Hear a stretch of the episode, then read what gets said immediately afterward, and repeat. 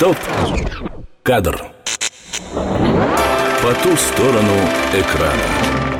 Николай Караченцев. Мачо с чистых прудов. Баловень судьбы, везунчик, любимец женщин. Да, это все про него. Про Николая Караченцева. Родился он в последнюю военную осень, 27 октября 44-го, когда воздух уже пахнул приближающейся победой. Родился в одном из самых уютных уголков старой Москвы. В доме на чистых прудах. Слепой Амур в меня пустил стрелу ты, И закипела молодая кровь. Я не намерен ждать ни полминуты. Пришла любовь, пришла любовь, пришла любовь. Его родители были люди творческие. Отец, Петр Яковлевич Караченцев, много лет проработал художником-графиком в легендарном журнале «Огонек». Мать, Енина Евгеньевна Брунак, известный балетмейстер, ставила спектакли во многих театрах страны, в том числе и на главной ее сцене – в Большом театре. Не мажор, а лицедей. Но про маленького Колю нельзя сказать, что, как многие театральные дети, он вырос за кулисами.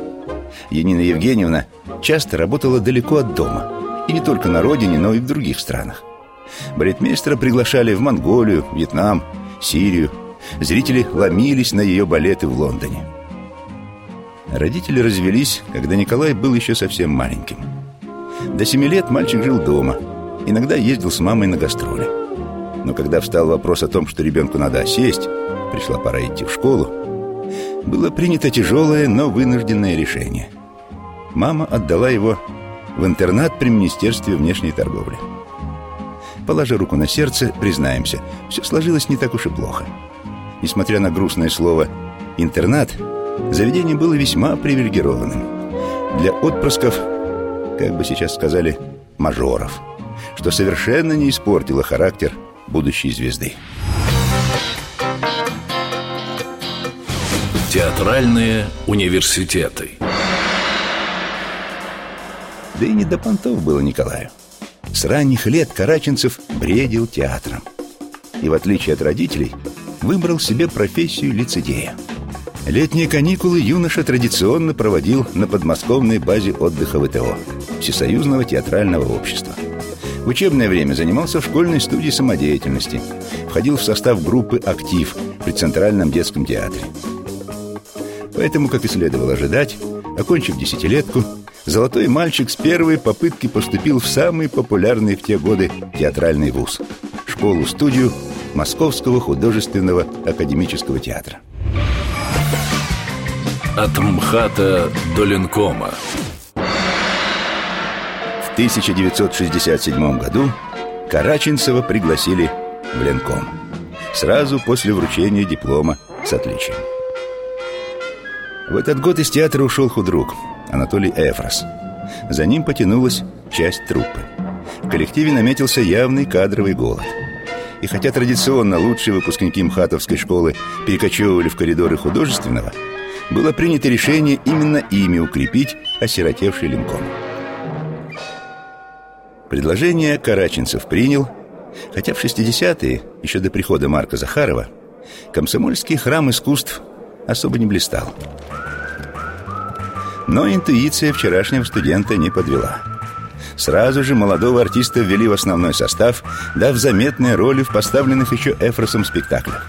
104 страницы про любовь, «Мой бедный Марат», снимается кино «Страх и отчаяние в Третьей империи», «Прощай оружие». Но при новом режиссере с начала 70-х жизнь в этих стенах начала бить ключом. А сам Караченцев с первой совместной работы, не особо выстрелившего спектакля «Автоград-21», стал любимчиком Марка Анатольевича, безошибочно распознавшего в нем уникальный талант – они подружились. Захаров позже рассказывал. Именно Николай Петрович первым предложил воспользоваться городским фольклором и называть театр Ленкомом, а не пышным пафосным названием «Театр имени Ленинского комсомола».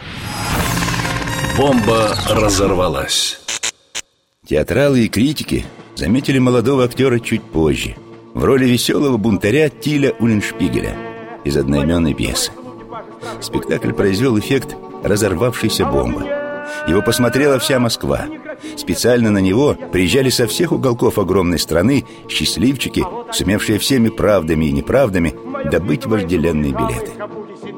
Николай Караченцев в образе Тиля, хулиган, отчаянный бунтарь, шут, превратился в кумира молодежи 70-х.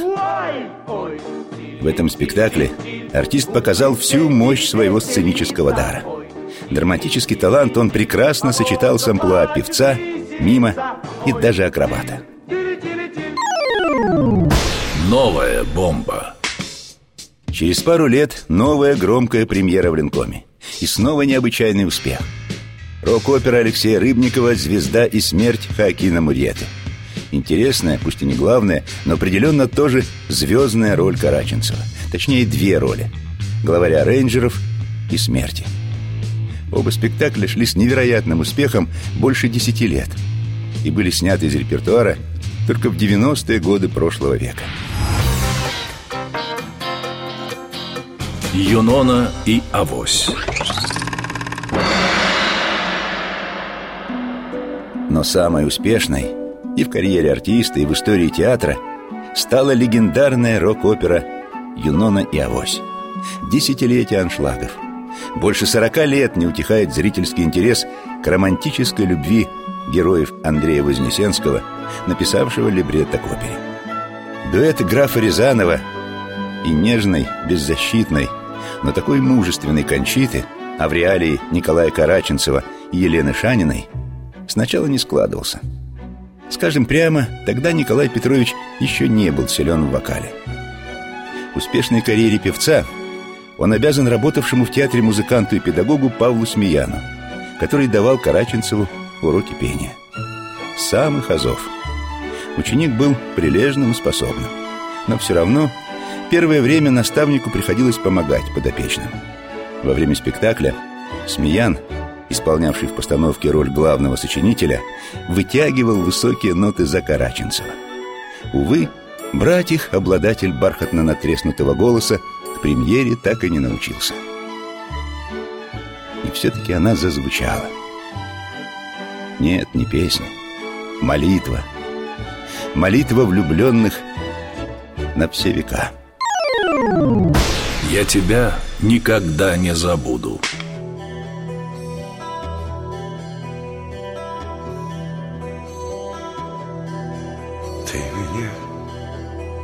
Рассвете разбудишь. Проводить не обутая выйдешь. Ты меня никогда не забудешь. Ты меня никогда не увидишь. Уже потом, через десятилетия, эти строки пропели и Дмитрий Певцов, и Виктор Раков. Но первым и запомнившимся навсегда был и остается голос Николая Караченцева. Я тебя никогда не увижу Стоп! Кадр. На радио «Звезда». Николай Караченцев. Соавтор спектакля. Роль графа Рязанова сделалась визитной карточкой актера. Захаров заслуженно считал его соавтором спектакля. Театральный критик Наталья Барабаш очень точно описала свои ощущения от работы мастера. Он не играл, он преображался. Ей посчастливилось увидеть вхождение маэстро в образ. Сначала она встретила кумира у служебного входа в Ленком. Зашел Караченцев с пустым взглядом, ничего не выражающим лицом. Какой-то сгорбившийся, серый. Не человек, кокон от вылетевшей бабочки. Я еще удивилась, где эта его неистовая сила. Как он будет играть? А вот уже ее впечатление от Караченцева на сцене. Я не помню никого. Я помню только эту испепеляющую, бушующую, и заливающую зал потоками раскаленной лавы страсть, что вулканом билась в его Рязанове. Сразу было понятно, ничего хорошего у них не будет, не может быть, потому что такой силой страсть она не живет долго, испепеляет все вокруг, сворачивает время и пространство, но потом улетает куда-то, куда нам хода нет. Орхидеи от Кардена Через два года после премьеры была снята телеверсия спектакля – в том же 1983 году великий французский кутюрье Пьер Карден, увидев Юнону, сделал все, чтобы организовать гастроли театра в Париже. Там артистов ждал полный аншлаг, а сам Карден засыпал сцену живыми орхидеями. После небывалого триумфа во Франции на Ленком прямо-таки посыпались приглашения на лучшие сцены мира. Стало понятно, надо готовить турне. Без второго состава 24 года Вплоть до страшной аварии, разделившей жизнь артиста на до и после Николай Караченцев был бессменным графом Без второго состава А вот Кончиты, увы, старели Актрисы менялись Анна Большова, одна из исполнительниц легендарной роли Рассказывала о работе с мэтром Та энергия, которая от него шла, питала и баловала окружающих. Его партнерство, его даже вскользь озвученные советы и замечания были невероятно ценны. Постоянно происходило незримое обучение. Деликатный, тонкий, внимательный, надежный партнер с филигранным чувством юмора. Бесценный человеческий и профессиональный опыт – Русский голос Жан-Поля Бельмондо. Вообще у него был удивительный голос. Завораживающий Действующий на зрителей на каком-то подсознательном уровне. И не только когда актер пел Когда просто говорил тоже Едва ли не все советские женщины были влюблены в Жан-Поля Бельмондо Интересно, они также попадали бы под обаяние харизматичного француза Если бы у него был другой голос Это вопрос и ответа на него нет и не будет, потому что образ говорящего по-русски Бельмондо навсегда сросся с голосом караченцев. Кстати, две звезды даже чем-то похожи внешне, не чертами лица, типажом. Наверное, поэтому тембр Николая Петровича так лег на фактуру французского супергероя кино. Хотя с не меньшим энтузиазмом он становился аудиовоплощением пса из мультика «Пес и кот» или «Хоббита». Для этого тембра не было невозможного. И пес, и французский герой-любовник, и мультяшный пират, волк и кот все давались ему легко и непринужденно. Наконец настал тот час, когда я снова вижу вас. Кино как хобби. В кино Караченцев дебютировал в 1968 году в мало кому известном фильме о пламенных революционерах «И снова май». Вообще-то Караченцев никогда не обивал пороги киностудии. После Тиля его заметили все и сразу и начали активно звать в кино. Первой по-настоящему заметной работой в кино стала вышедшая в 1975 году картина Виталия Мельникова «Старший сын». Роль того самого старшего сына, а на поверку авантюриста-самозванца Владимира Бусыгина – достается молодому и задорному хулигану Караченцеву. Веселый непринужденный розыгрыш за два часа кинодейства переформатировался в психологическую драму, а безответственный студент-лоботряс на глазах зрителей превратился в другого человека. Это было безусловной актерской удачей. И тут Караченцеву было где развернуться. Послужной список послужном списке Николая Караченцева более ста фильмов. Самый известный из них, кроме старшего сына, «Человек с бульвара Капуцинов», «Приключения электроника», «Собака на сене». Хотя список можно продолжать и продолжать. Практически все проекты, в которых участвовал мастер, прекрасно смотрятся и по сей день. Талант не стареет. Все трюки в приключенческих лентах артист выполнял сам, без каскадеров Иногда расплачиваясь за это здоровьем Например, в музыкальной ленте «Приключения электроника» Где он снялся в роли бандита Ури В эпизоде, когда на голову Ури падает бутафорская штанга Актер рухнул на земь, напоровшись на самый что ни на есть реальный сук Режиссер он ничего не сказал И только после съемок поехал в больницу, где ему наложили шов